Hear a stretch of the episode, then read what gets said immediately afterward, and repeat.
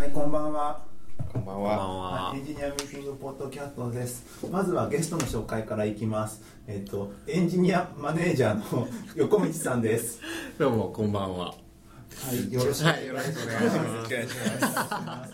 あの今ちょっとあの止まったんですけども、エンジニアマネージャーっていう職種、やばいですね。あの新しい職ね種、もともと正式にはエンジニアなんですかね。そうですね。あのアドテック領域のサーバーサイドエンジニアではい。まあかたくなにそう言い続けてきたんですけど、んちょっと最近心を溶かしてや やってることマネージャーだなと思って マネージャーってもう言言っちゃったりしてますね。今はアドテクはい。を行っていると。そうですね。でかつ、えっと、完全なそのサーバーサイドのエンジニアではなく、はい。もうあのエンジニアマネージャーだけあってマネージャそうですね。ーを行っていると、ここ半年ぐらいで、まあ、ちょっとそっちにまあいろいろもろもろ事情があって、うん。まあ、振り切ってるっていう感じですね。振り切ってるんですね。はい。割と振り切ってます。もうほとんど隙間コードしか書かないですね。へえ、はい。そうなんですねあのマネージャーっていうところなんか僕たちあのサービスサービスでマネージャーってあんまりなんか、あの実はあんま縁が縁がないじゃない。そうですね。まあマネージャーっていう呼ぶ人が近くにそんなにいないって感じですよね。はいはいそれで言うとうちの組織もそうです。マネージャーって言ってる人はいないですね。そのエンジニア組織で。なんかちょっと個人的に思うのがなんかエンジニアって、まあ、やっぱその旧来型マネジメントっていうもののこうはい。頭にこう浮かぶんで、うん。マネージャーとかマネジメントって言葉はこう反射的にはい。嫌だなって思っちゃうのかなと思ってて。あー。まあ、僕自身もすごいそうなんですけど、はい。はなので結構そういう言葉がどんどん現場からなくなってきてるかなっていう気はしてます、うん。なるほど。でも実際はそうだなやってることはそうだなと思って、うん。ちょっと最近は恐れずに言うようにしてますね。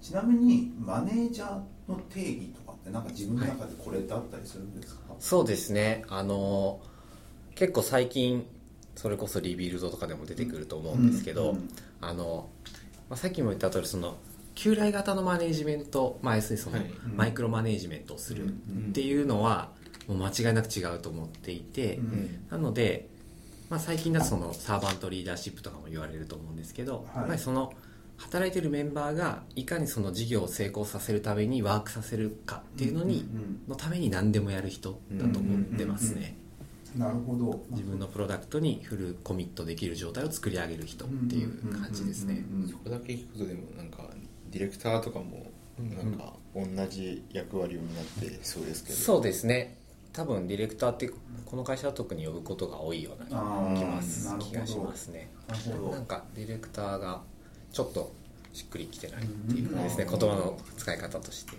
ていうだけでもう一つ特徴としては、えーとですねあのスライドシェアあなたのチームのいい人は機能していますかっていうスライドが前上がったと思うんですけども、はい。横道さんが書いてたやつあそうですね。で今なんかハテブとかで1300とか書いていて、そうなんです。すごい注目されたやつですね。なんか、はいえ、ハテハテブのちょっとびっくりしたのが、あのうんスライドシェアって HTTP と HTTPS がうん。それぞれあって、うん。まあ、リダイレクトとかされないんですけど、うん。うん。それで別でブクマがつくんですよ、ですね。あれで片方1000片方300っていう 謎のフラグメンテーションが起きてます。えーで今そうですね。あなたこれって基本的にはまあいななんていうんだろう。要約するとなんて言えばいいんですかねこれって。ああそれはでもさっきのそのマネージャー論に近いのかもしれないですけどこれはい。スクラムギャザリング2016のに登壇したんですよ、はい。これであの公募セッションで応募して、うん。で、まあ、この名前で公募して、うん。あと採択いただいてで、えっと話したんですけど、うん。なんで一応スクラムのあの文脈の中で話をしてきたっていう感じで、なんですけど、まあ、その中で、えっと、スクラムマスターとかスクラムマネージャーっていうのはちょっとこういうところに気をつけないといけないようんとか、まあ、メンバーの中でも、えっとなんですかね、そのここでいい人って言ってますけど、うん。こういろいろとボールを拾ってくれる人うん。みたいな人が、えっとまあ、どう立ち振る舞うべきかうん。っていうのをちょっと語ったっていう感じですね。伝わらないかもしれないですけど。そしたら、えっとまあすごい注目があってまあすごいぞってなったね感じですね。これやっぱ今のまあこのなんだじなんていうのですかねこのたまにはハテブがすされはい。すごいされる時期みたいなのってはい。はい。あるんですじゃないですか、はいああのなんですよねこれってさいもうそういうなんだササーバントリーダーシップなのか、はい。まあ何なのかこういうところが今注目を浴びてるってことなんですかね。あそうです。これ多分その一番バッと一気に広がったのは、あの伊藤直哉さんが、はい。ツイッターとハテブではい。紹介してくれて、はい。そこからもうやっぱりすごいインフルエンサーだなと思ったんですけど、はい。めちゃくちゃ一気に広がりましたね、はい。あとリュウジーさんとか、吉田さんですね、はい。とかが紹介してくださって行ったって感じですね。でその伊藤直哉さんとかはそのちょっと前にリビルドとかでそのうん。それこそサーバントリーダーシップの話とかをされてたので、はい。まあ、多分そこでつながって紹介してくださったのかなと思ってましたね、なるほど。時期とかじゃないってことですね。なんか インフルエンサーが拾ってこうそうですね。インフルエンサーの方のにちょっとあの引っかかったっていうところなのかなと思いますね。いい人ですよね。いい人は正しくなっているか状態、うん。ただ機能している状態であるって多分すごいなんかあのそんなタイトルが横に置かれたらまあ気になってしょうがないです。ねそうですね。結構タイトルの釣り感みたいなものがあったかなと思ってて。結構びっくりしたのが僕はそのスクラムチームとかの文脈で話したんですけど、はい。なんかツイッターでこうエゴサーチしてると、はいあのあうちのサークルでもこんなのあるわとかうちのゼミでもあるわみたいな感じで、全然違うエンジニアじゃない方々も読んでくれたみたいで、そこはびっくりしましたね。確かに。あれ？そうね。なんかあのチームとかでなんか団体競技とかしてても絶対いますもんね。そうですね。もう多分うん。3人集まればこの問題出てくるんじゃないかっていうぐらいのうん2人がなんかわがまま言ってるけど1人がなんかそうですね。俺がいないとこのチームはみたいな。そうです本当にそうだと思います。まあおお店の予約してくれる人ぐらいな感じあ温度感から始まるのかそうなそうですね。小さい時から行くともして入ってくるところからですよね。そうですね。はい。スクラムギャザリングで話お話しされたということなんですけれどもうはい。あのもともとはスクラム自体はやってたんですあそうですね。過去はやったりしていたりとか、まあ、今のプロダクトでも部分的にサブチームで一時的にやるとかっていうことはあるんですけど、はい。まあなんか恒常的にちょっとプロダクトの特性とかもあって、うん。えっとまあアドテクで少しすごいビッグデータとかを取り扱ってすごいアクティブじゃバンって入れたりするとかっていうのもあって、うん。結構その、えっと固定したメンバーでこう3ヶ月とかのスパンで回すっていうのがあんまりないので、結構そこはあのスクラムに別にとらわれず、まあ、いわゆるオレオレアジャイルオレオレリーンでやってるっていう感じですね、はいはいはいはい。でもそうですねスクラムももちろんやった時期もあったって感じですね、なるほど。はい。実際にそのやっててまあまあ正直なところそのやりやるもの、はい。やる対象によって別にスクラムの方がいいかもしれない時もあれば、はい。やんなくてもいい時もはい。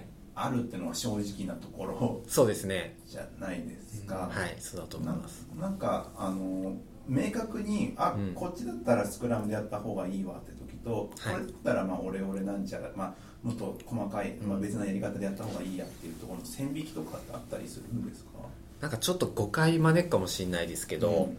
例えば6ヶ月のロードマップが結構しっかり割と決まっていて、うん。でああとはもうそこに向かって走ろう、さんはい。まあ、3ヶ月とかでもいいと思うんですけど。っていうようなプロダクトの場合はいいかなと思っていて、ほうほうそれはスクラムの方がいいかなってことですか？とあスクラムの方がです。はい。でうん。まあでもスクラムがベストだとも別に思ってないっていうのもあるんですけどうん。スクラムは結構ハマるかなっていうのはあるんですけど、うん。まあアドテック領域どこの会社も悩んでらっしゃるのかなと思うんですけどやっぱ市場の変化もめちゃくちゃ目まぐるしかったりとか、あのまあ、作るものがその少人数で、えーと中期間みたいなものが多かったりするのでそういう時に無理にスクラムにやるともうそれこそフレームワークに振り回されるみたいな状態になってあんまり好きじゃないうんですね、むしろスクラムより速くないといけないってことなんですかそれって？えっとそういう感覚かもしれないですね。あなんかむずうんでも一概にそう言うとちょっとまさかり飛んでいきそうですけもう全部ジェネラライズしては当てはめれないですよね。どそうですね。そうなんですよね。ちなみに今ってどういうやり方をやってるかっていうのを具体的に教えてもらってもいいですか？あ今はえっと結構そのある程度リリース日を決めまず決めるんですね、はい。うん。で大体それが1ヶ月とか2ヶ月ぐらいのものなんですけど、でそれに対して大体その並行して作業できそうなのが大体の場合1人か2人っていうぐらいの規模なんですよ、でなのでその、まあ、1人ないしは2人で、うん。えっとまあ、プロジェクトチームみたいな感じで立ち上げて、うんうんで、えっと、その 2, 2ヶ月だったら2ヶ月を、えっと、うん。1週間のイテレーションに一応分解して、はい。で、えっと、なるべくその2ヶ月間をもう見積もうんある程度見積もってチケットを作って、うん。であ、まあ、たすあの看板ボードみたいなものを使ってるんですけど、うんうん。それでスイムレーンであの1週間とかを作って、うん。はい。でその中で、えーっとどんどんこうやっていくっていう感じですね、でうん。なので結構最初にもうガッと計画してしまってで1週間ごとにその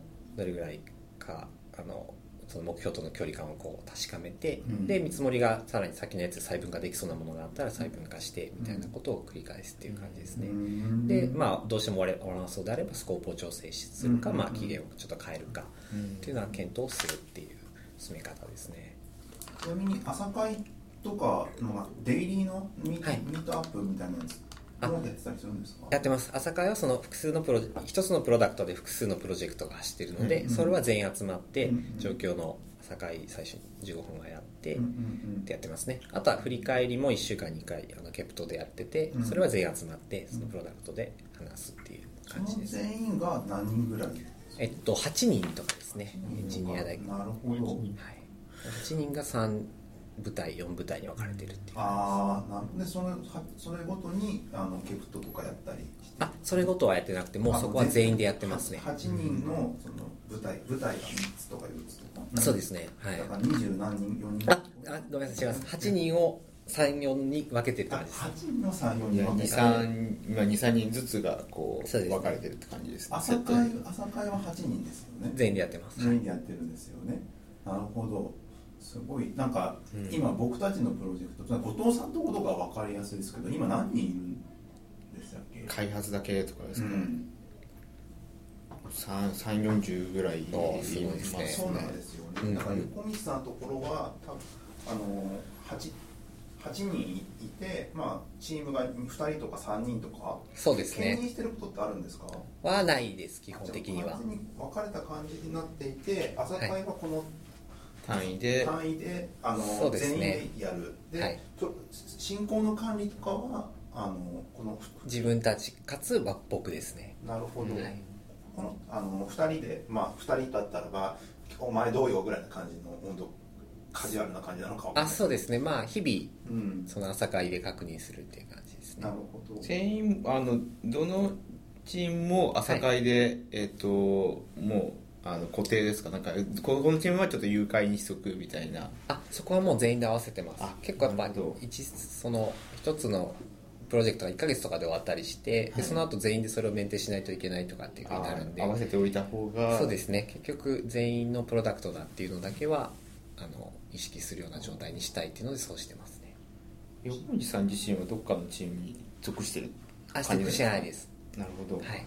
もう別別別番としてでもうマネージャーとしてマネージャーとしてっていうか。エンジニアマネージャーとしてですね。これ横道さんがその全体のスケジュール進行を見ている。そうですね。であと割り込みとかちょっと頼んだら気散ら散らしそうだなっていうタスクとかを僕が全部巻き取るっていう感じですね。だからレビューレビューとかは僕も入ったりとか。ああなるほど。レビューは全部クロスでやってますね。クロスプロジェクトでちなみにこの今の体制でいうところの文脈だといい人ってどこに生まれてくるんですか、えっとその分けてはいるんですけど、はい。例えばしょうひとでも一つのプロダクトなのではい。あの例えば障害が起きたらはい。全員が対応すべきっていうようなぐらいの状態なんですね。はい。1プロダクトで4プロジェクトあるだけなので。はい。とかまあやっぱ共通したその今言ったその割り込みの作業とか例えばはい。営業から問い合わせがあったとかその運用の人から問い合わせがあったみたいなのがあると、うんまあ、誰かしらが拾わないといけないという状況になるんですけど、うんうんそれをあのこのスライドの中だとやっぱ特定の誰かそうですねそういう感じの人が、はい。まあ、ついついやってくれるっていうなるほど。のが起きたっていう感じです今今一人に赤色がついた感じですね。そうですね。そうですいいいい人が。2組2組でちゃんとやってたのがなんか1人ポンと赤い赤い赤くなってその人が対応してくれるからその人に行ってその人がいい人になっちゃってその人とやりすぎることがあるんじゃないかみたいな感じの。その通りです。はい。2人のうちの1人がなんかいい人だった場合ってそこのチームだけの進捗がなんか変わったりとかしそうなんですけど。あそれはそうですね。なのでそこはその、まあ、ちょっとその絶世前とかの話でいくとやっぱりその雰囲気としては、まあ、あれやってたからちょっと仕方ないよねみたいなものが、まあ、あったりしましたね。割り込みあったからねみたいな進捗遅れても。でそれで終わっちゃうみたいなことがあったっていう感じですね。なるほどね。これまあこういう感じなのが横見あ横見さんは8人ぐらいやってます。後藤さんが40人ぐらいいるじゃないですか、はい。まあ、どうやってるんですかそもそもそれがまあい今だと,、えー、と2人とかが56人とかがこう分かれてる。最小構成が56人なんですね。そうですね。で、まあ、もちろん兼務してる人もその中には何かいるので、はいまあ、すごくよくできるエンジニアが1人あのもう全然その人が別の領域もやってるみたいなところもいくつかあるんですけど、基本構成はそれが大きくなった版って感じのイメージですね、ちなみに横道さんのところのこのグル,、はい。グループってスキル分けをしてるんですか？それともみんな同じようなスキルだけどもはい。あのチームが分かれてるだけって感じなんですかね？みんな同じようなスキルですね大体。だなのでもしなんか移動このグループ内で移動とかもそんな難しくない現実的な話になるんですそうです。毎回プロジェクトによって、えっとはい組み合わせが変わったりとあかーしてますね。やっぱでも得意不得意とかはあるので。はい。あの。スキルセット的には可能っていう範囲ってことですよね。な採用してますね。多分後藤さんのところの転々としてるところってここは iOS、Android、フロントとかそうですよね。そうですね。ですよね。入れ替えようと思うと割と一段決意ですね。はいはいはい。誰かコンバーコンバートみたいな感じですね。そうですよね。職種転換。職種転換みたいな、デザイナーとかですよね、そうですね。そういう。意味ではそうあのそもそもが違いますよね。うん確かにそうですね。そのアドテ人ク数とかではなくて。アドテク特有ですけどやっぱほとんどサーバーサイドとかうん。あのビッグデータ処理とかなんで、フロントとかがあんまり出てこないっていうのはありますね。ちなみにそのフロントとかサーバーがバラバラで動いてるじゃないですか。はい。後藤さんのところって、はい。なんかディレクターとかなんかそのスケジュールを見守る人ってどこにいるんですか？まあそえっとそれで言うとあのこの56人のえっと一つの枠にディレクターチームっていう感じにはいますね。別にいるんだ。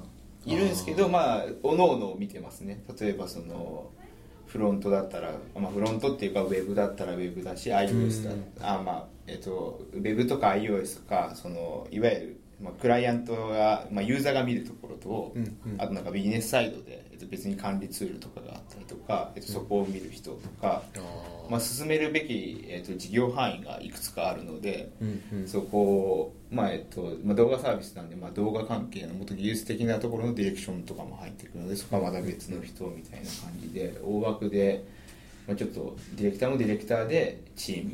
ただ、まあ、各々見てるところもあるんでちょっと立場的には違いますね。チームなんですけど、あの緩やかに他のグループにも紐づいてるみたいな感じですね。あ階層構造に近いのかな。あの横道さんのところは結構なんかみんながいてそこを丸でくくってはい。なんかやってる感じですけども、なんか後藤さんのところはどっちかっていうと階層構造に近いんですかね。そうですね。1枚こう引いてますねその、うんうんうん。なんで D が D がそれぞれ見てるのかな？D がそうですね。D ゾーンがいてディレクターゾーンがいて、まあ、フロントだったりとかなんかサーバーだったりとか開発チームが。開発チームがぶら下がっていぶら下てがっていて。デザイナーもそこに入るんでデすか？ザイナーあーえっ、とそうですね、まあ、デザイナーも各々そのクライアント料金に対してはい担当がついたりとかするので、まあ、うんまあそうですね、デザインは上の領域になるのかそうですねそっちの方が分かりやすいかもしれないですね。ななるほどね。釣り釣り場ですよねいわゆる。D, D をで D の上にまあプロダクトオーナー的な感じの人がでいますね。感じですよね。うんうん。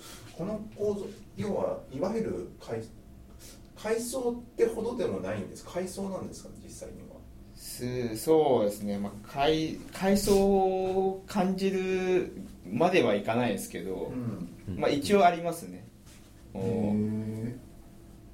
まあ、ディレクターなんでやっぱディレクターを通して話が降りてくるみたいなとか、まあえー、と基本あるのでそれを考えると、まあえー、と階層全く感じないわけじゃないですけどすごいガチガチの階層がなんかそこにあるっていうイメージではあのうん。開発してないって感じです、情報共有ってどういうふうにやってます？後藤さんとこから行こうかそうですね。情報共有は、えっと、基本この、えっとまあ、チームごとにあの階層になってる、まあ、はい。フロントとかサーバーとか、はい。えっと iOS とか Android とかそこのチームごとにリーダーが立ってて、はい。でそこに、えっとまあ、一番大きな話題を落としてでそこでそれぞれのチームにうん。その情報を共有しておいてねみたいな形を取りますね。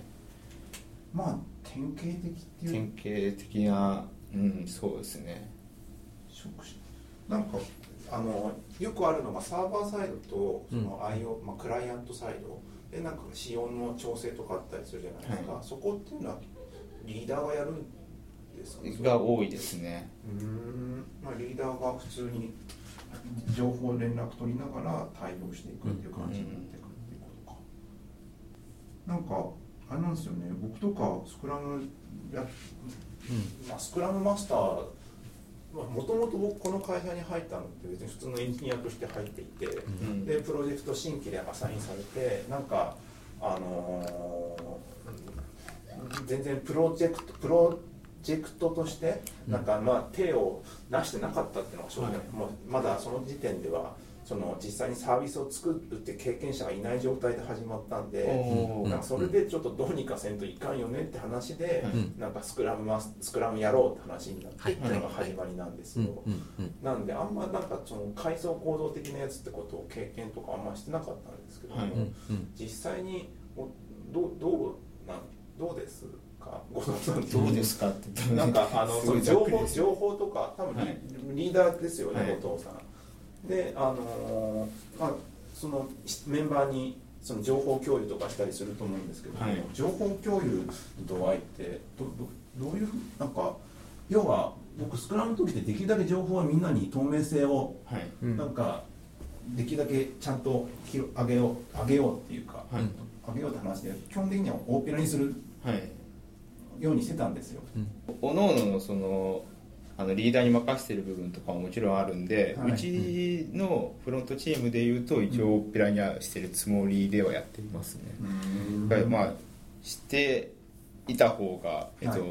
物事が進みやすいんでオペラにはしてるんですけど、まあ、チームごとに多分やり方は多分違うと思うんですよね。そこはなんか裁量に任されてるっていう感じがしますね、なるほどね。なんで他のチームで、えっと、同じ情報が、えっと、そのリーダー以外の子に降りてるかっていうと降りてないかもしれないからっていうのは考慮しなきゃいけなかったりとかはうんうんうんなるほど。しますねスケジュールとかはどうしてるんですか？スケジュールは一応ディレクターが、はいえっと、と話してこう決めるっていう感じになってるので、はいまあスケジュール調整部分はディレクターと、まあ、リーダーでこう握ってることもありますし、はい。まあ、大きなところだと、まあ、全員チーム集まって、はい。まあ、コース出しをしたりとかうん。しながらスケジュールを決めるっていう感じでやってますね。えー、スケジュール管理とかってどうやってます？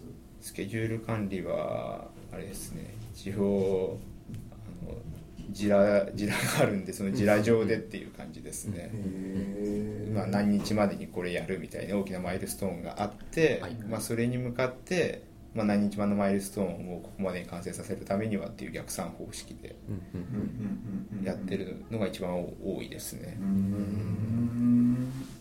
いやなんか僕僕とかが今あの、まあ、1月ぐらいにはい。新規でリリースして、まあお落ち着いて落ち着いてって言ったらあれですけど、まあ、リリースしました、うん。はでちょっとあのこれからサービス、まあ、ウェブサービスなんで運用していかなきゃいけないところなんですけど、はいなんかいろいろあってほほぼ全部捨ててる状態なんですね今。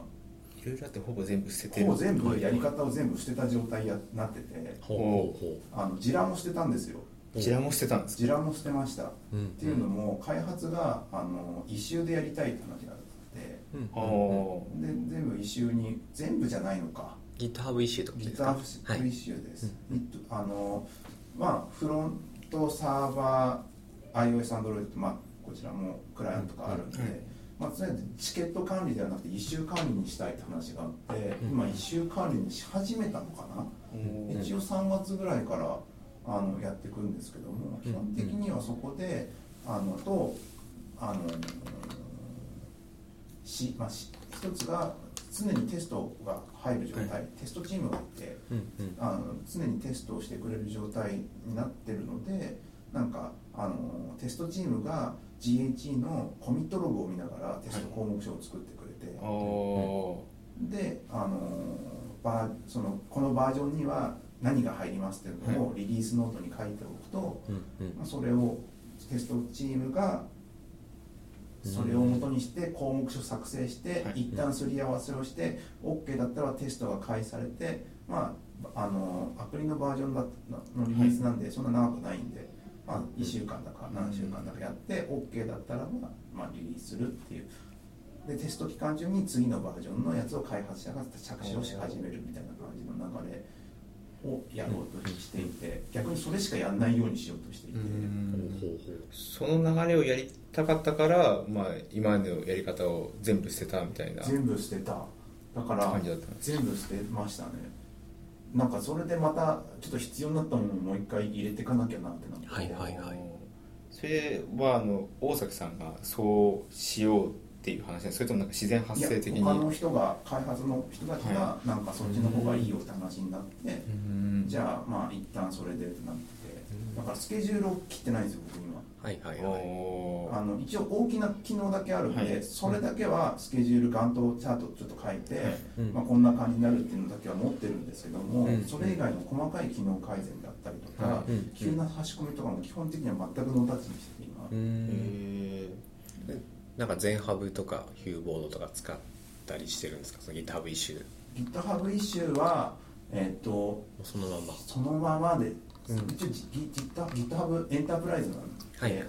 なんかあんまり今の最新のやつではないんですけども、うんうん。基本的にはこのいこのマイルールを決めていてマイルストーンの切り方とかを決めていて、はいはいもうそこそこに全部のリースフローが乗っかるうん。みたいな感じのことを今やろうとしているなるほど。状態。い今の感覚値的にはそれ結構ハマってるって感じですか？あの運用って意味では多分ハマると思うんですよ。うんうんあの多分多分その不具合が上がってきたりとかはい。まあなんかあの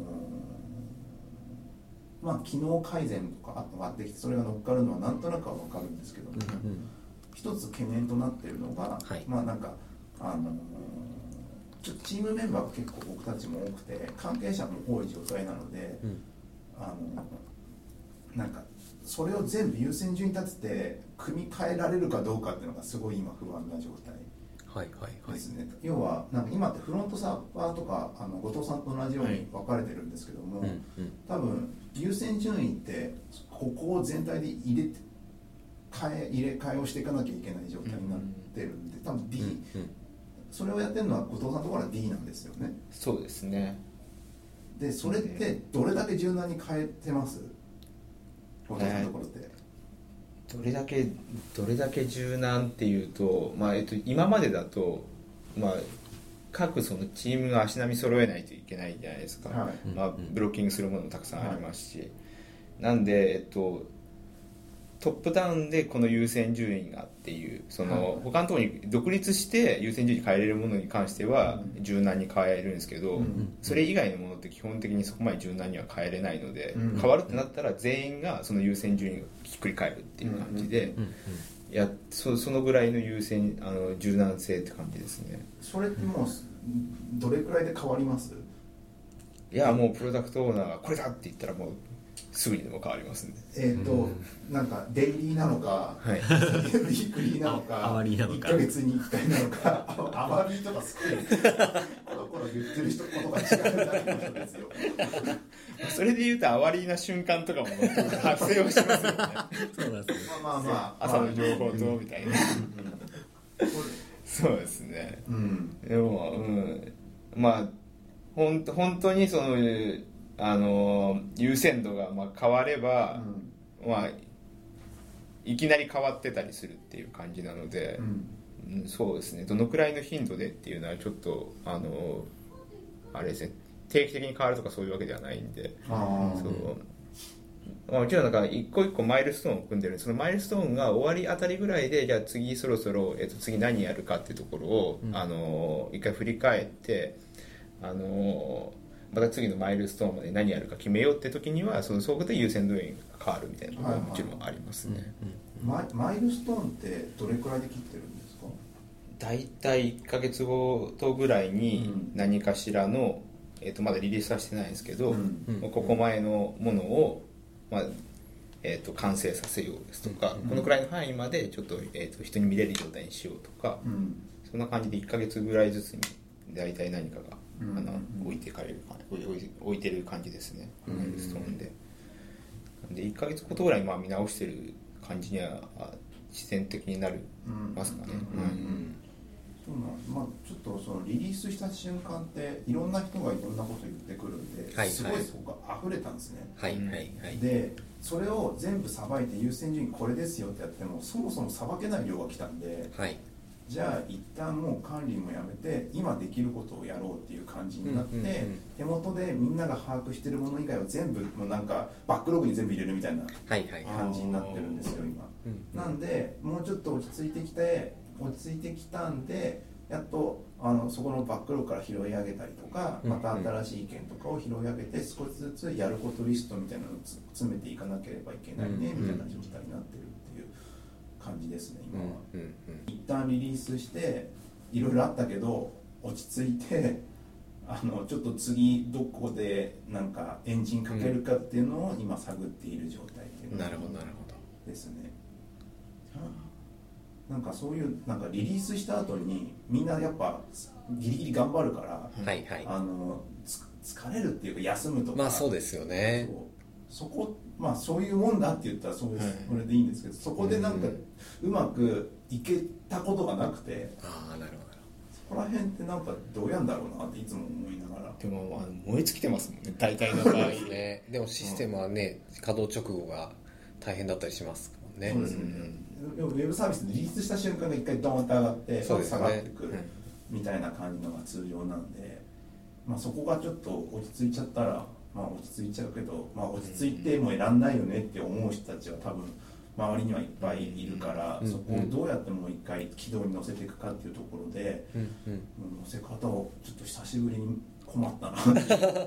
前回あれですもんね。リリースした瞬間にと大崎さんが同じチームだったわけリリースした瞬間になんか違うとこにいらっしゃるそうなんですよちなちなみに横道さんってはい。40人とか何十人とかそこら辺のマネジメントって経験ありますか？ないんですよ。はい。ないです。シンプルに。うどうやっていきますとかなんかあります？どうや40とかいた時にどういうふうにやっていくもんなのかなってなんか。ああなんかそのあれですよね。そのスクラムとかの一般論でいくとフィーチャーチームを作ってみたいな理想はあると思うんですけど、うんやっぱそれも難しいっていう事実は絶対あると思ってるのでやっぱそういう時は結構もう本当にそのヒエラルキーを作るうんっていうのが大事だとは思いますね、うん。ある一定量になった時にやっぱりそのサブチームの中にちゃんとリーダーがいてその人がまあ明確な役割とミッションを持ってその情報を統制してみたいな、まあ、仕組みをちゃんと作るっていうのがまず一歩目かなと思いますね。理想に理想の前にっていうできる範囲をこうちゃんとスコープをそうですね。揃えないといけないってことですそうですね。でちゃんとその横断をちゃんと束ねる人がいてっていう。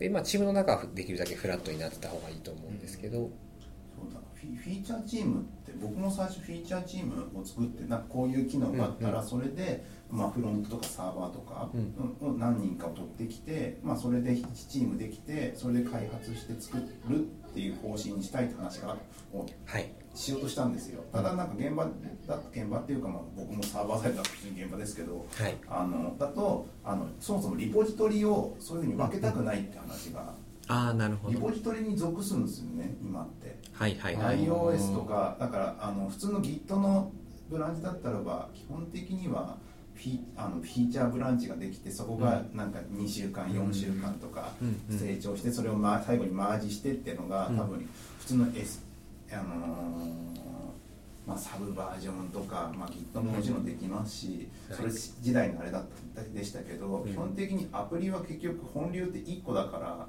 バージョンバージョンで切りたいと。でバージョンは2週間に1回リリースしたいと、うん。そこを起因から始まってるんでフィーチャーブランチでやるのはよろしくないって話になったんでそこから気にそこから始まってフィーチャーチームを作るのではなくてうん。一つにしてあの基本的にはそその iOS だったら iOS チームでうん。なんかあのまあ、優先順位を決めて、まあ、でっかい機能もどっかのタイミングでやるからって形でやっていくみたいな話になんかなった。うんうん。スピード感的には問題ない感じなんですかね。なんか分けても結局レビューとか見るから変わんないっていう話らしくて、うん。おおうん。ー、そうそうなのかだからリポジトリだからそのリポジトリは全部誰か一人が全てを把握してなければいけない。っていう理論から基づくとまあ分かる話かなっていう。その iOS だったらば、多分 iOS でなんかフィーチャー別な機能があって、はい。その部分だけ外出しし外出しってわけじゃないけども、うんうん。まあきあのー切り出して作られていても多分あのーなそれはそれで困るって話なのかな、困困る困るのかな？いや結局そのリーダーとしはい。て全部把握してないとまずいよねっていう話もあるでしょうし、はい。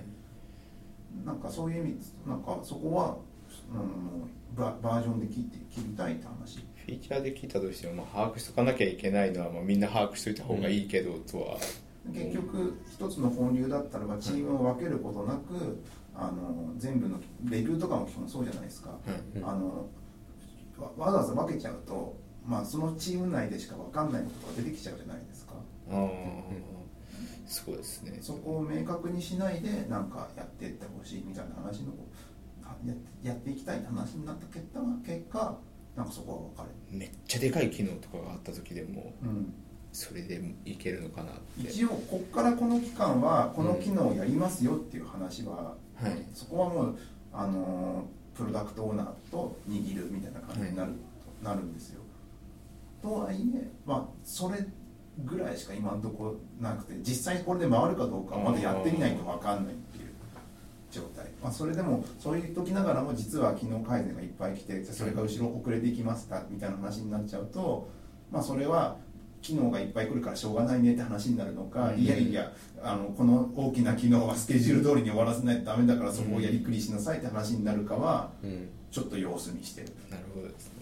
うん分かんないけどね。そうですね。どうどうどうなるかわかんないですもんね、うん。なんかいきなりさ差し込まれて実はそこの機能はマストですみたいなはいはいはい。ことがよく起こりうるから、辛い。そうなんですよ。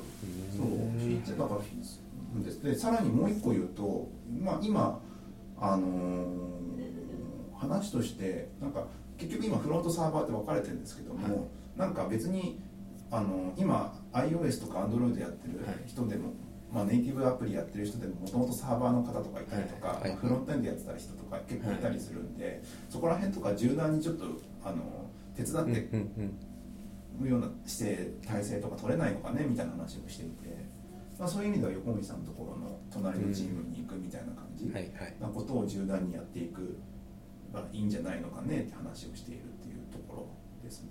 小道さん方式へあのなっていくかもしれない。なっていくかもしれないっていうだから2つの体制があってちょっとそこをどうやってうまくまとめようかなっていうのをもうもやもやと考えている。なるほど。技術分野とかスキルセットがそれだけ違うそのチームの中でそれができるっていうのはなんか結構そうですよね。とてもいいっていうかあの羨ましいうん。限りな気あがしまねですもそれが求められてる現場ってあるじゃないですか、はい。実際どうなんだろうと思いながら結構きあのよくそのジェネラリストゼネラあのスペシャリストの話ってあるじゃないですか、はい。であのー結局現場で求められるの何でもできる人だったりすることってまあよくある話うんうんなんですけどもそんな都合のいいやついるかみたいな話を僕までされるみたいなよくある話のはいはい。流れじゃないですか。でもすごいジェネラリストの人がいて、はい。まあ、全部に80%ぐらいの力をこう持った時に、うん。でもまあひ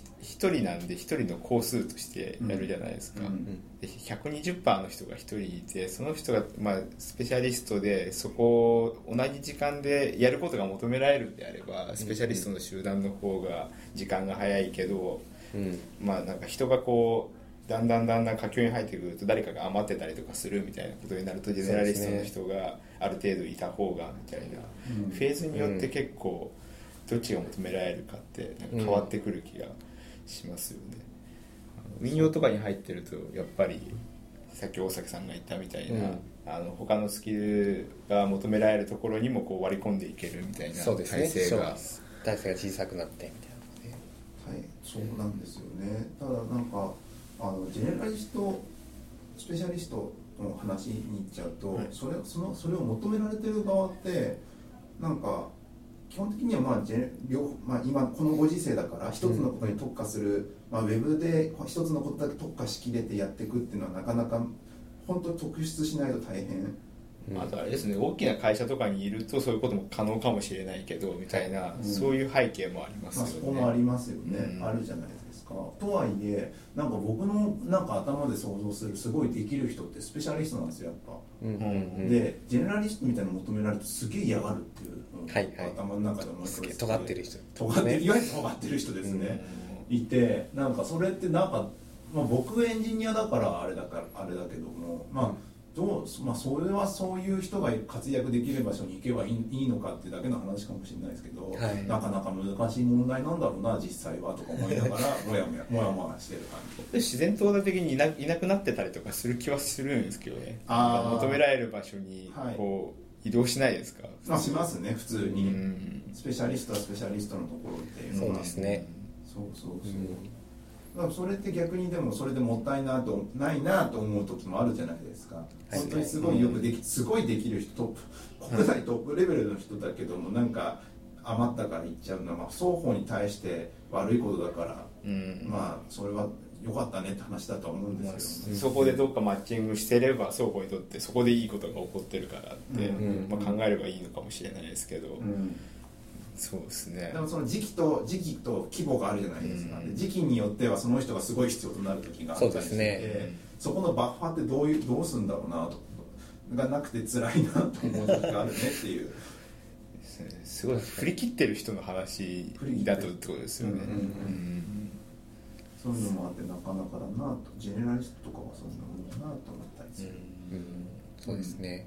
なんか結構やっぱそこなんか全員ジェネラリストだとやっぱダメだし、うんまあ、さっきのフェーズの話にもよるとも思うんですけど、うんなん。か結構やっぱその価値観とかスキルの多様性みたいなものを許容したチーム設計をしないといけないかなと結構思いますね。だから本当にフェーズとか時系列とかその時の規模とかも全部踏まえて今はやっぱ120%の振り切った人が必要だったらいた方がいいしっていうのは結構意識してますね。今のフェーズだとこの人合わないとかこの人が合うとか。今のこのフェーズでは合わないけどいつか必要になることがこうなんか感じ取れる場合とかっていうのはもうそこは乗り切るしかない。そうですね。その先がどれぐらいかにもよりますけど、うん。マイナスをそのその人がいることによってマイナスがあるんだったら、うん。やっぱりちょっと違うところで活躍できるところに行ってもらう方がいいですし、うん。そこは、まあ、なくなくの決断になったりすると思うんですけど、うん。そこら辺もあったりするなっていう感じなんですよ、あのちな今の話多分エンジニアだからそのサーバーがフロントだみたいな話があると思うんですけども、うん。場合によってはサーバーだけどもマーケティングの知識が必要だったりとか、はい。はいそれこそ広告の知識が必要だったりとか、なんかどういうそのなんなんえ営業の営業しろってわけじゃないけどもこういうことやったら、うん。なんかまあいいまあえ他のうんうん。非エンジニアが喜ぶんだろうなっていうところにが分かったりとか、はいはい。そのスキルとしてはもっと細かいところが出てきて SI とかのシステムのインテグレーションとかやってるところだとなんかその事業に詳しかったりとかっていうなんか、うんうんうん。そのビジネス領域の、はい。なんか結構求められるエンジニアもどんどん増えてくるじゃないですか、うんなんかそうそういうところとかですよね、そうそういうところが必要になってくるんですけども、はい。実際に横井さんのところってはいなんかそういう多分スキルサーバーサイドのスキルだったら大体みんなそっちの同じ方向向いてる可能性あるんですけども、はい。本当に技術が好きな人もいればビジネスが好きな人とか、はい。よく見ていくとなんか非エンジニア領域では結構差が出たりする可能性ってあるじゃないですか、はいはい。なんかそこら辺ってどこまでなんか踏み込みます、あ結構そのそれも悩んだ時期あったんですけどうん結構そのアドテクノロジーって、はい。そのアドとテクノロジーが本当に結構密接なので、うん。ひょっとしたら他のドメインとかよりもエンジニアに対してそのビジネスの知識を求められるような気がしているんですね、で、えっと、実際やっぱりそのビジネスの知識を知っているエンジニアがすごく価値を発揮するんですね、なのでやっぱりそういう事実がみんな分かっているので、うん。やっぱりそっちに行くとえっとやっぱりまあ面倒くさいこともあるけれどもやっぱ価値が発揮できるっていう認識があるので、うんそこはやっぱ目指す人は目指しますし、そうじゃなくてやっぱりそこはどうしても興味が持てないとか、うんまあ、自分の資質に合ってないからエンジニアのそのうんサーバーサイドに振り切ってやるっていうのが、うん。やっぱおのずとこう生まれてきている感じですね。でやっぱり圧倒的にビジネスのことを知っている人が足りてないっていう課題感はあって、うん。ですね。そうですねなんか結構その他のプロダクトと比べて例えばエンジニアリングのこと全く知らないけれども、うん。ビジネスのことは詳しいですっていう人って、結構実は辛い領域なんですよ。それが実現可能性があるのかとか、うん。まあ、逆にそういうあのテクノロジーがあるからこういうことが実現できるっていうケースもすごくプロダクト設計として多いので、うん。だからそれがすごく密接に求められてるからみんな本来そこを目指した方がいいなっていう思いを抱きながら、うん。そうなかなかできないってすごいいうして掛け算がはっきり分かりそうですね。そうですね。もう両方ともある程度知ってればその分だけ価値が発揮できるし、そうです。片方が極端になければ限りなくゼロに近くなるそうですね。ことですよね。活躍まできるとあ、ただエンジニアの方は100%エンジニアになっててもなんとか、まあ、それこそすげえビッグデータ処理がはいの知識がすごいとかだと全然活躍できるんですけど、まあ、ビジネス側の方がしんどそうっていうのは感じますねエンジニアのこと全く分からなかったらししんどいっていう領域だと思いますちなみにそそれでまあエンジニアとしてすごいですだけどビジネスに興味がなかった時に、もっと持った方がいいよっていうアプローチを取るんですかそれともその人の活躍できる場を探す方にコミットする感じなんですか小西さんあそうです後者ですねそ後者の、うんなんかそのやっぱり気づい僕自身もそんなに今はビジネスのところにまだ踏み込めてないとあるんですけど、まあ、きっかけがあってそれを経てもやっぱり興味が持てないっていうところは、うん。まあ、いくら多分頑張っても、まあ、結構一番情熱が大事なところだと僕はい。個人的に思ってるので、えーそこで頑張ってももう仕方ないっていうある意味発想でそれだったらその人の本来持ってる得意なところで価値を発揮してもらった方が組織全体の最適としてはいいっていうのをよく思いますねなんでこの8人のチームの中でもそれをすごく意識してます。その思考が全員やっぱ違うので、それがあのちゃんとそこを尊重した状態でプロダクトの価値に転嫁できる組み合わせがどうなるどうするかっていうのはすごく感じますねその感じだとでもあれですよねあの今だとちょっとビジネスに詳しい人が圧倒的にこう足りないっていうところが、えっと、課題としてはい。こうあります。なんか残りそうですよね。そうですね。でそこは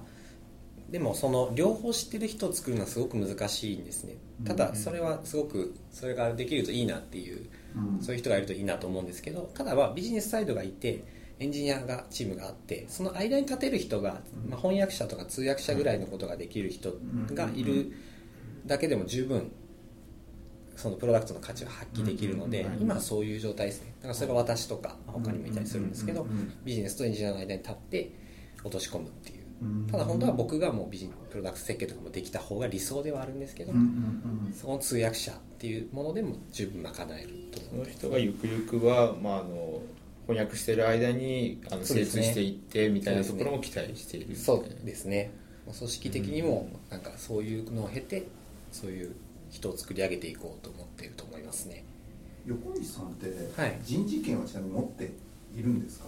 あエンジニアチームに対しては持ってますね。ほぼ実際的には持ってます。採用も僕が入って僕が決めたらまあ上が承認してくれて入れるとか。はいまあ逆もしかりというか。ほど。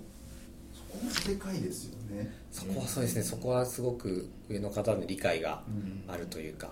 前にそのスクラムの話をしてた時になかなかスクラムマスターとかまあいろいろプロジェクト開始するんですけども、誰を入れるあのスクラムの本とか実は見てると なんか誰を最初バスに乗せるかっていう話をやってるんですよ、はい、ますよねだけど実際の現場っはい。て誰をバスに乗せるかっていうのを選べる権利を持ってるそうですね。なかなかない車も人もあった状態で渡されますね。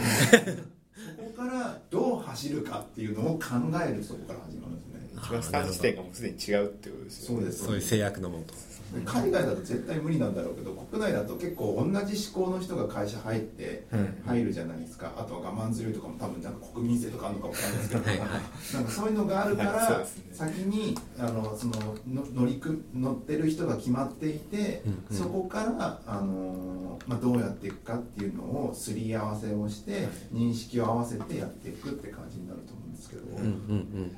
まあ大変だよね。大変ですよね、うん。どんだけやっぱり動機づけてもうん。い方向性一致してくれない人とかもやっぱりそうですよね。いたりしますよね。うん。あれあれですもんね。横西さんはバスに乗せれるってことですもんね。そうですね。バスバスの中の人にはこだわりましたね半年間、うん非常に。お下ろすこともできるってことですもんね。まあちょっとご顔恐れず言えばやっぱ違うバスの方がすごくそれあのその人のお尻には合ってるよっていう、そうですよね。いい。座椅子が。そうです。そうですバスは1台だけじゃないんですからそうですね。そこは助かってるところですね、うん。それはベンチャーで本当にそれだけをやってる8人の会社だったら、なかなか日本的にはクビにもで駆除できないんで、うん。難しいと思いますけど、うん。そこは幸いしてるって感じですねそうなんですよ。そこを前提として組まなきゃいけないんで、でそれを組むとなるとなんかね結構ね大変な大変大変っていうか大変なことの一つとしては仲良くしなきゃいけないんですよ基本。うんうんあの本当にその意見をはい。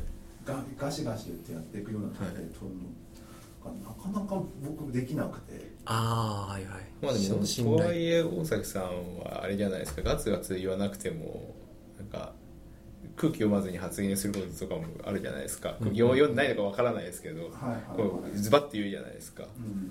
でもそうそのぐらいのその温度感でやっていくのが重要ってことなんですかそれとも本当に空気を読んでなんかその仲悪くならないようにっていうのを重視した方がいいってことですか？いやーなんかギスギスするぐらいがちょうどいいんじゃないかなと思ってるんですよ。ああ素晴らしいあなんかそのギスギスするぐらいがちょうどいい なんかいやわかんわかんないですよ。なんか仲良くやってるのももちろんいいっちゃいいんですけど、うんなんだろうなんかね、うん、なんか求めてるものが若干やっぱあの結局プロダクトの成功とかに向かしたいのは確かなんですけども、思考があってくると、うん。もうちょっとなんか最大公約ん？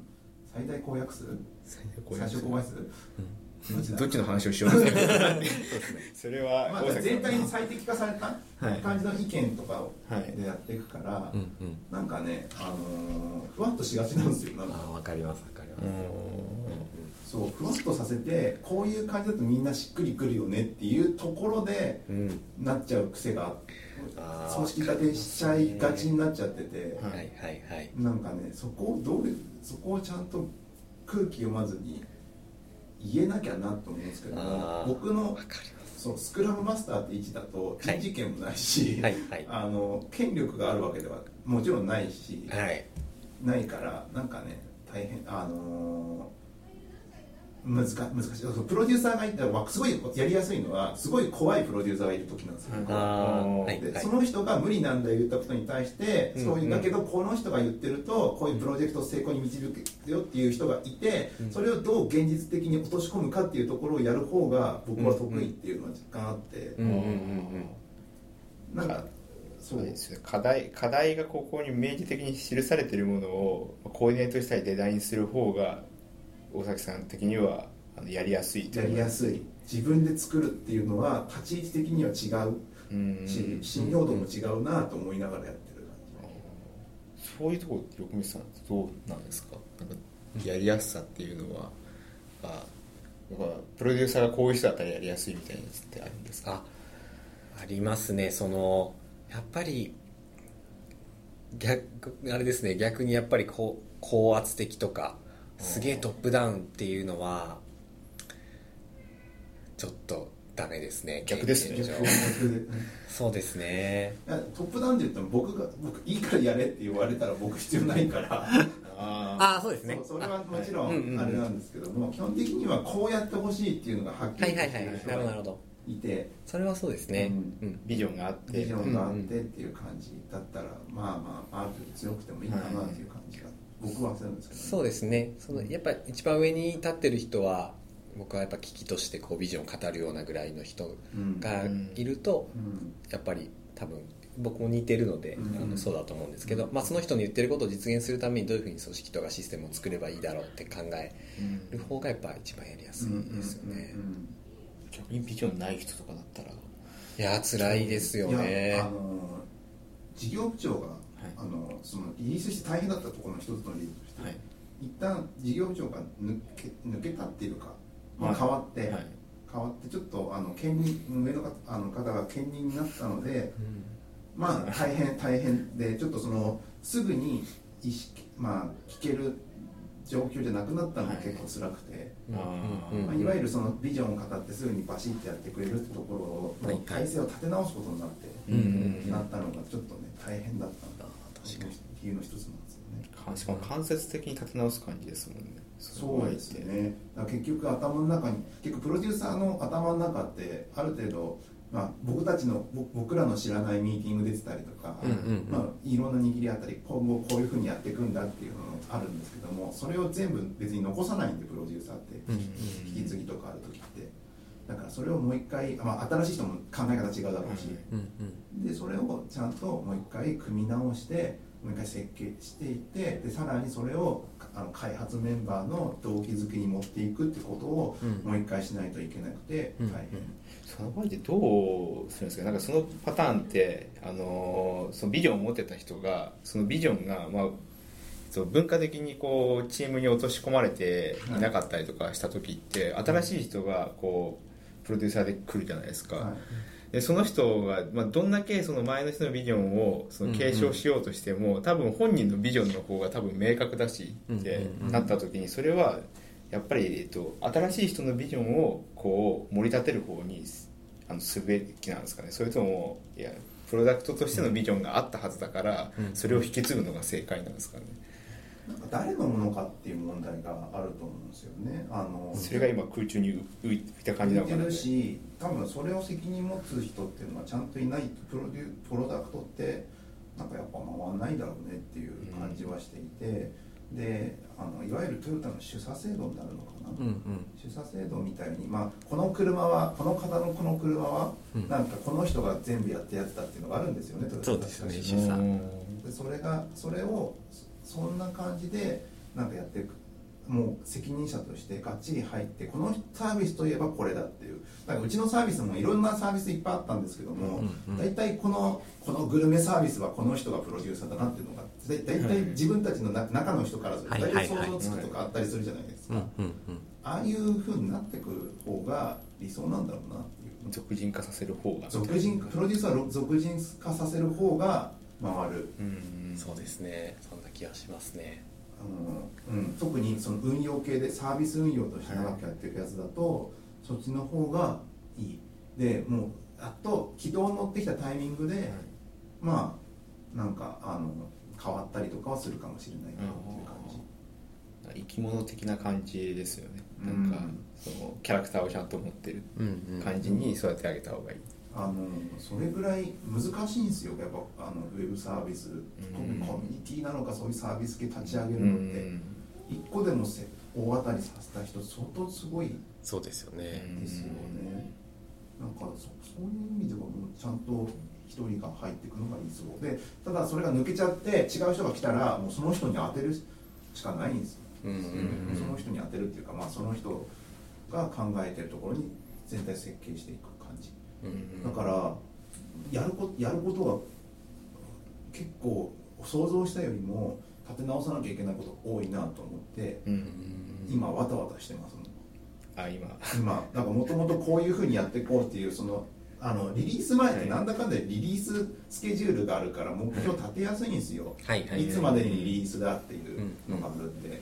でそっから先の目標のところって基本 KPI 立てると思うんですけども、うんうん。そこもちょっと今回のプロダクトってか単純にはいかなくて、はあ。単純に KPI 立てあの KPI って2つあって、うん。まあ要は経営指標として、うん。まあ、まあこの数字が上がってたらいいよねとか、うん。まあ分かりやすかったらどんだけ儲かってるか分かれば最悪それでも経営って多分いいじゃないですか、うん。このプロダクトはどれぐらい黒字ですよって分かってればいいと思現場に落とし込んでいくときに、うん。その現場の人たちがちゃんと目標としてこれをお俺らは上げていくんだっていう動機づけをさせる KPI みたいなのが必要だったりするんですよ、うんうんうんそこの落とし込みとかをちょっともう一回やんなきゃいかんあいかないなと思ったりとかして、うんうんなんかなんかそこら辺どうしようかっていうので悩んでたりもしてる、なんか悩んでたりしてるって分かれてなんか身の長い話は全くして ないよねでも悩大事ですよね。そのやっぱその役割とかその階層によって感じる一番響く KPI がこう違うと思うんで、うん。それをちゃんと適切にブレイクダウンしてあげるっていうのは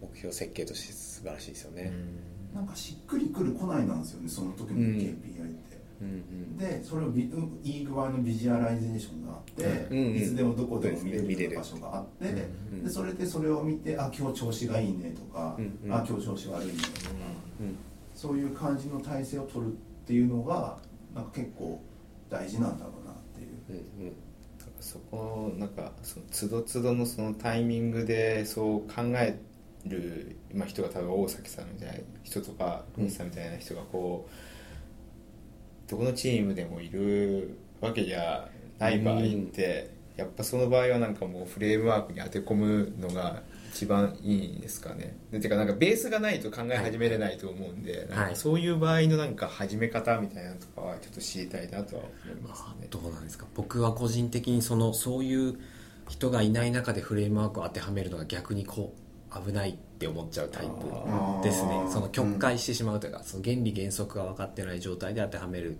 ことの怖さみたいなのがあるんで逆にもうそういうのじゃない自分たちが馴染んでる方法を取るか、外からでもコーチを雇ったりしてちゃんと原理原則をその人たちに浸透させる力を持った人がいないといけないかなと思ったりしますね。まあ一人でもその何かしらで、まあ、こういうあのー形でやってたよって人がいたら、まあ、その人のやつを一回やってみるみたいな、そうですね。そこでなんかちょっと違うなってところを、うん。まあ、振り返って直していくみたいな。その方が個人的にはいいと思いますね。コーチってどうなんですか？僕コーチの方に教わったことが実は一度なくて。あはいはい。僕もないですね。あ コーチが外からこうその場合は本当になんかどっかに頼む感じなんですか？そういう専門にやってメージです。る。はい。あのそれこそスクラムだったらそのアジャイルコーチみたいなのうんやっとるのがいいんじゃないかなと思いますね。うん。やったことないですけどね。まあでもよく聞きますね最近本当に。うん。本気で導入するような会社さんが増えてると思うんですけど、うん。必ずアジャイルコーチ入れてで結構やっぱ中の人に聞くとやっぱそれがいいっていうのはやっぱ立ち上がりがすごい、うん。はい。コンサル的なことをやってくれる感じになるんですそうですねビシビシとこう気づかせてくれるというか、うん。まあ、いわゆるその本当にコーチングですね。っていう感じ。い今ちょっと話ふわっとしちゃいますけど、はい。い今ってスクラムってどんな僕僕2年前に多分スクラムギャザリング喋ったりとかしてしてるんそうですよね。ですけども、今最新動向ってどんな感じ？なんですかねあなんか結構定着してきてるのかなと思ってますね、キャズムを超えた感じがあるというか、うん。あのそのスクラムギャザリング行ってもそうですし、うんなんかそのスクラムギャザリングの中のその1セッションの中ですごく、えー、と印象的だったのが、そのまあ、ジェフ・サザーランドがこう言ってたよっていうのを紹介してくれた人がいて、うんうんそれが何かっていうとなんでお前たち今でもスクラムやってんだみたいなことを言ったらしくて、はい。自分が考えまあもちろんジェフ・サザーランド自身はスクラムまだやっててそのネクサスとかも作ったりしていってるんですけど、まあ、俺が何十年も前に作ったやつにとらわれて、うん。なんで新しいものが出てきてないんだっていうのをおっしゃってて、うん。だから結構やっぱその時にはすごく思いました。僕自身もそのスクラムやってでもやっぱりすごく違和感を感じる部分があって、はい。うん。最初の頃はもうやらなきゃみたいな、スクラムやらなきゃみたいになったんですけど、うん。まあ、それをどんどん離れていったんですけど、うん。なんかそこに対してあのすごくなんかちょっとなんていうんですかね心穏やかになったとか。まあなんかやっぱりスクラム大好きだからこそ離れるっていうのもやっていかないといけないなと思ったりしましたね。最先端だと離れるってなんですよね。手張り。のリなんか一周回った感じです一周回っていや手張りの利ですよね。自分たちのそんないいいいもんじゃないですけどね失敗。失敗ばっかりしてたんで話しちゃうとやっぱりなんかあの、まあ、実際に自分たちがやってるプロジェクトに入れるかどうかはまた別の話かもしれないですけど、はい一回やってみてないとねみたいな感じにこう、はいはいはい。なっちゃいますよね。そうするとなんか一回は通る道みたいな感じなのかなって思うんですけど、あ主の部分でってことですか？主の部分で。はいはい。って思うとそうなんか結局じゃあスクラムを一回じゃあやってみようかみたいない方向性になりがちなのかなっていう。あーでもなんかやっぱりなんやかんやでこう分かりやすいですし学習コストもあの単純になそうなんですかね。フレームワークをただ知る状態の学習コストは低いので、なんかやっぱそこの原理をすごく理解してる人がいるんだったらまずやってみるっていうのはすごくいいって個人的に思いますけどね、まあいいとこもあれば悪いこともありますからね、まあやってみないと気づかない。ですねあの単にさなんか30人超えると無理だわってことが一つ分かったんで。す よあの20だといけてたんですけどねみたいな感じになって。て、そうですよね。最近はそのネクサスとかレスとかが出てきてそのラージスケールなもの。とか出てるんですけど、ううんまくいってるとこあんのかなとかちょっと思ったりしますね。詩を見てるとあ分けるんですよね。そうですね。そのあのスクラムチームをで、うん。まあ、大元のバックログをなんかなんだっけ、えー、とバックなんかでっかい大元のそうですね。大きなバックログがあってそれを各チーム、各スクラムチームに分解してやっていく感じになるんですよ、大変そう。じゃないで一応一応僕たちも新規リリースするまでそれだったんです。ね、大あーな元のそのプロデューサーがプロダクトオーナーがこの優先順位でやってほしいってやつがあって、それを各、えー、とな並び替えをしてもらってそれをもとにえっ、とあれですねあのサーバーサーバーとかフロントとか iOS とかにあのチケットを切ってもらって、はい。それ出してもらって、うんでこっちが終わんないとこっち終わんないあの手つけられないよねって依存関係だけ把握しておいて、うん。この2週間ではここまでやりましょうっていう話を調整して、まあ、スクスプリント切ってやっていくみたいな感じのことをやってたんですよ、そうだからなんかねあのー一応それでできたんだけど相当そのリリース目標っていうものだったからこそできたはいはいはい。話で、これから先のその数とかなんか その不可なんだもう明確ではないものを目標に持った時に、はいなんかそれで回んなさそうだなああなるほど。ゴール設計大事ゴールですよ設計ね大事。いやあの大事なんです。大事ですよね。そそこで前のプロジェクト後藤さん前のプロジェクトの時もうすぐ今のプロジェクト行ったわけじゃないじゃないですか。そうですねある半年ぐらい運用してますからね、その時ってなんかゴール設計大事だわとかそういうことなかったんですいやありましたよ。まさに同じタイミングですよね。ほそうあのリリースした後、う、うん、リリリースした後ですよね。やっぱなんかあどこに向かってるんだろうって。多分でも僕らよりもあのそのアプリケーションを作ってたネイティブを作ってた方とかも多分そう思ってたとは思いますね、うんあのなんでそうですね。だからなんか大きなあの外からあの、まあ、大きな機能追加があってこれやるためにここは乗り切らないといけないぞって来た時に、うん。あのはあ全然違うわっていうのをなんか再度認識するみたいな感じですよね。だからその時まで気づかないですよね。だからえっとあうんうん。そうゴールが今できたんだっていうことに気づかされるみたいな。なかったんだ。なかったんだ。みたいないやなんか一応あるつもりなんですよね、はい。あの一応はい。提供はされてるから、はいはい。だけどそのなんか本当の意味でのそのゴールになっていうとうん。やっぱもっと分かりやすいものが必要ですよね。確かに。そのみんなが目指して走れる。そうですね。アイコンのようなもそうなんですよ。だからそこはなんか絶対ハマるなと。もうこのもうよ4回ぐらい俺言い続けてると思うんですけど、リリースした後にはの 働くについてはもうずっと言い ずっと言い続けてる。だから一つはその燃え尽き症候群だし、はい。一つはその人 人事異動があって、はい。人人員の変更があって大変でした、あともう一つがその目標を見失った系の見失ったっていうか正確に言えばその作ったことに対してのその次を考えの体体制はい。がうまくすぐに組み立てられななかったねっていう反省はすでに持っていますと、はいっていうのも僕らが想定してる使い方じゃなかったっていう。うん、ああなるほど。あでもそれはいいことですよね。それがで出してあれってなってよかったのかな。そこの体制がやんなきゃねってなったりとかするし、はいっていうのでそことかあるからそこをなんか完璧にできるようになるにはなんかどうすればいいんだろうっていう悩みです。本当は多分リリースした後に、まあ、数字の目標がボコって立ってるじゃないですか、はい。そこに直直結するそのあの開発してる方が直結するこの出し方ができれば多分あの結構スムーズにいけるのかなとは思うんですけど、なかなか、まあ、難しいですよ。リリースすることが目標になってるとあのどうしてもなんかそこで一回こう切れちゃうんで、ここがなんか数字に直結してるとリリースしてることが目標じゃなければなんかそれが可能なのかなっていうちょっと感感覚的な話ですけど、ん。気はしてますね。さっきの話はそのリリースしてみたら使われ方が違ったってなるとその時ってその目標とするところがまた変わってくるんですか？それともやっぱり元の使われ方に戻すために動くんですか？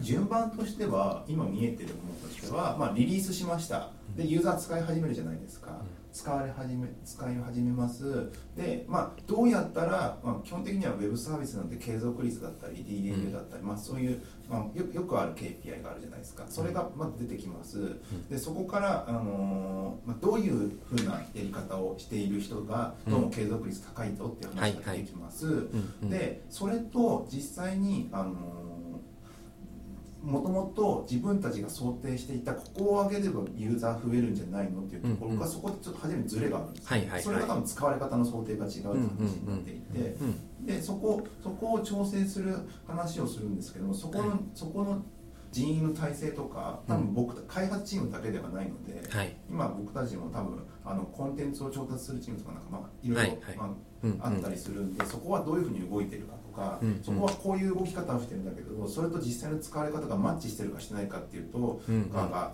をすり合わせをもう一回しなきゃいけなかったりもすはいるし、はいあのプロダクトオーナーとの認識もそこら辺も合わせなきゃいけないし、他のチームとの認識も合わせなきゃいけないしってことを全部一貫でやらなきゃいけなくなるんで。ああなるほどだからやること自体はやっと見えてきて、はいあとははい誰を説得してどういうふうにやっていくか。でうん。もしもそこでこうなるっていう話でどっかう動けない場所があるんだったらそこに合わせた施策を考えてもう一回出してそこにもう一回それに対して、えー、とチームメンバーのの意識を意識づけをさせてうん。してでそれでこれでいつまでにこれをやっていこうって初めてそこで目標が出うてくるんうんうんそれをやるのに1か月ぐらいかかるっていうところにもどかしさを感じてあー1か月だいいんじゃないですか？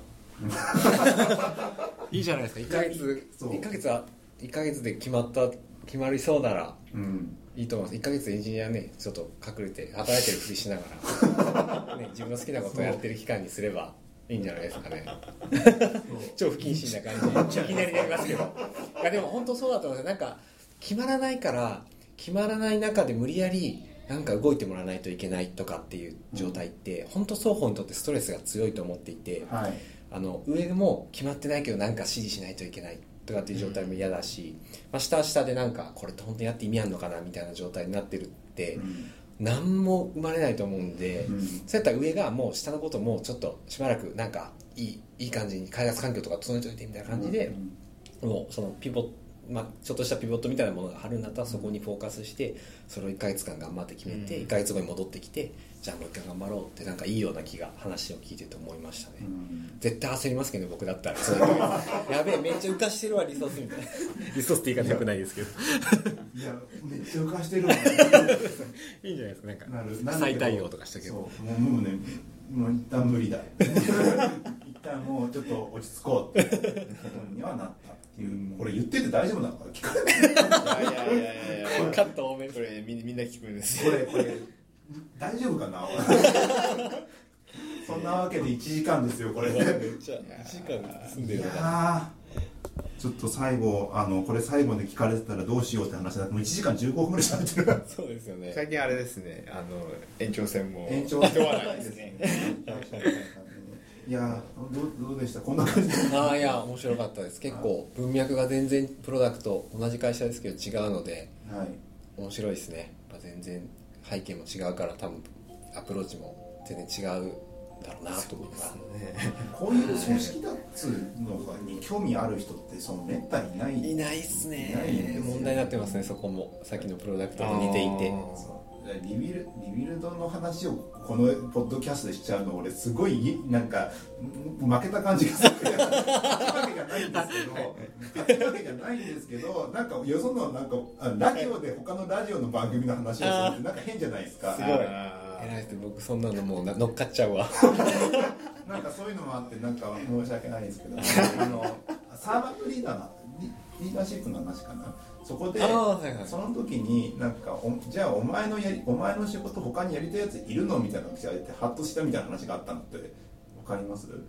あどれでしたっけ？なんかその、結局リーダーシップあーはい。みんなでそのあの自分が、ま、周りをようんよくされたのに、なんか細かいお仕事、うんまあ、人がやりたくなやりたがらない仕事をやそもそもやって、はい。うん。周りを盛り上げてたけども、うん。それにそれをやってるお前になりたいやつ誰かいるの？はいはいありましたね。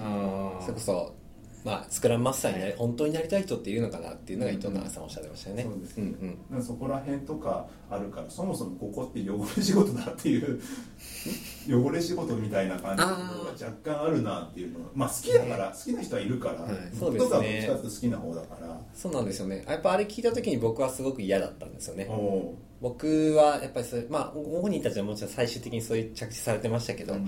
やっぱりそれが重要な仕事だし、うん。それを誇りに持ってほしいし、はい。それを目指す人が生まれてほしいですし、うんうんっていうのがすごくあるんであれを聞いた時はちょっと ちょっとイラッとしました。いやでもすごい最終着地素晴らしかった 大好きそなんですけど。そこに職種がついてれば全然、まあ職種としてまあ職種がついて肩書きがあるってことはその役割として必要とされてる、認知がされてるそうですね。そうですね。だから僕がさいスクラムマスターって入ったのが最近なんで僕、はいはいはい。3年ぐらいで初めてついたぐらいですから。はい。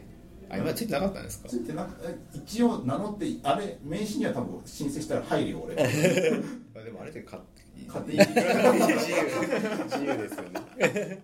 あそうですね。まあそこはそうですね。なんかもうあの、まあ、ここら辺の話は多分ねもうちょっとね変わると思うんですよ。あといあと1年2年ぐらいでうん。僕の直直感っていうか。でもっともっとねぐちゃっとすると思っててウェブぐちゃっとするんですか？ぐちゃっとするかなと思って思ってます。っていうのもなんかスペシャリストがねガンガンなんか上がっていくと、完全にヒエラルキーになるじゃないですか、はいヒエラルキーこの業界向いてるのかなっていうのをずっと思ってて。あなんか普通に考えてったらなんかあのでっかい機能やってたらヒエラルキーにならざるを得ないと思うんですけど、実際に GitHub とかも今ヒエラルキーにしようとして、はい。昔いた人たちが辞めてるみたいなニュースもあったりしたんですよ確か、うんだけどもまあうん、それだと良くないよねって話にもう一回振り子が戻ってくるんじゃないかなそうですね。そだけどこは本当にもう、そうね。本当に振り子で行ったり来たりはしてますね、で戻ってきた時に残ってるものが今までよりも難易度の高い何かだっていうふうになってくると思ってて、はいはい。その時に必要になるのがあの、まあ、一つがなんかサーバーレスだったりうんなんか自動化だったりとか、うん余計あの本当に人力をなくしてうん。必要最低限なものでサービスが回るようにものにするかか難易度が上がるかのどちらかになってくるなんでくしゃみされましたね。あ人間人間ですからね。1時間半も喋ってりゃ出なかったのが失礼的なぐらいです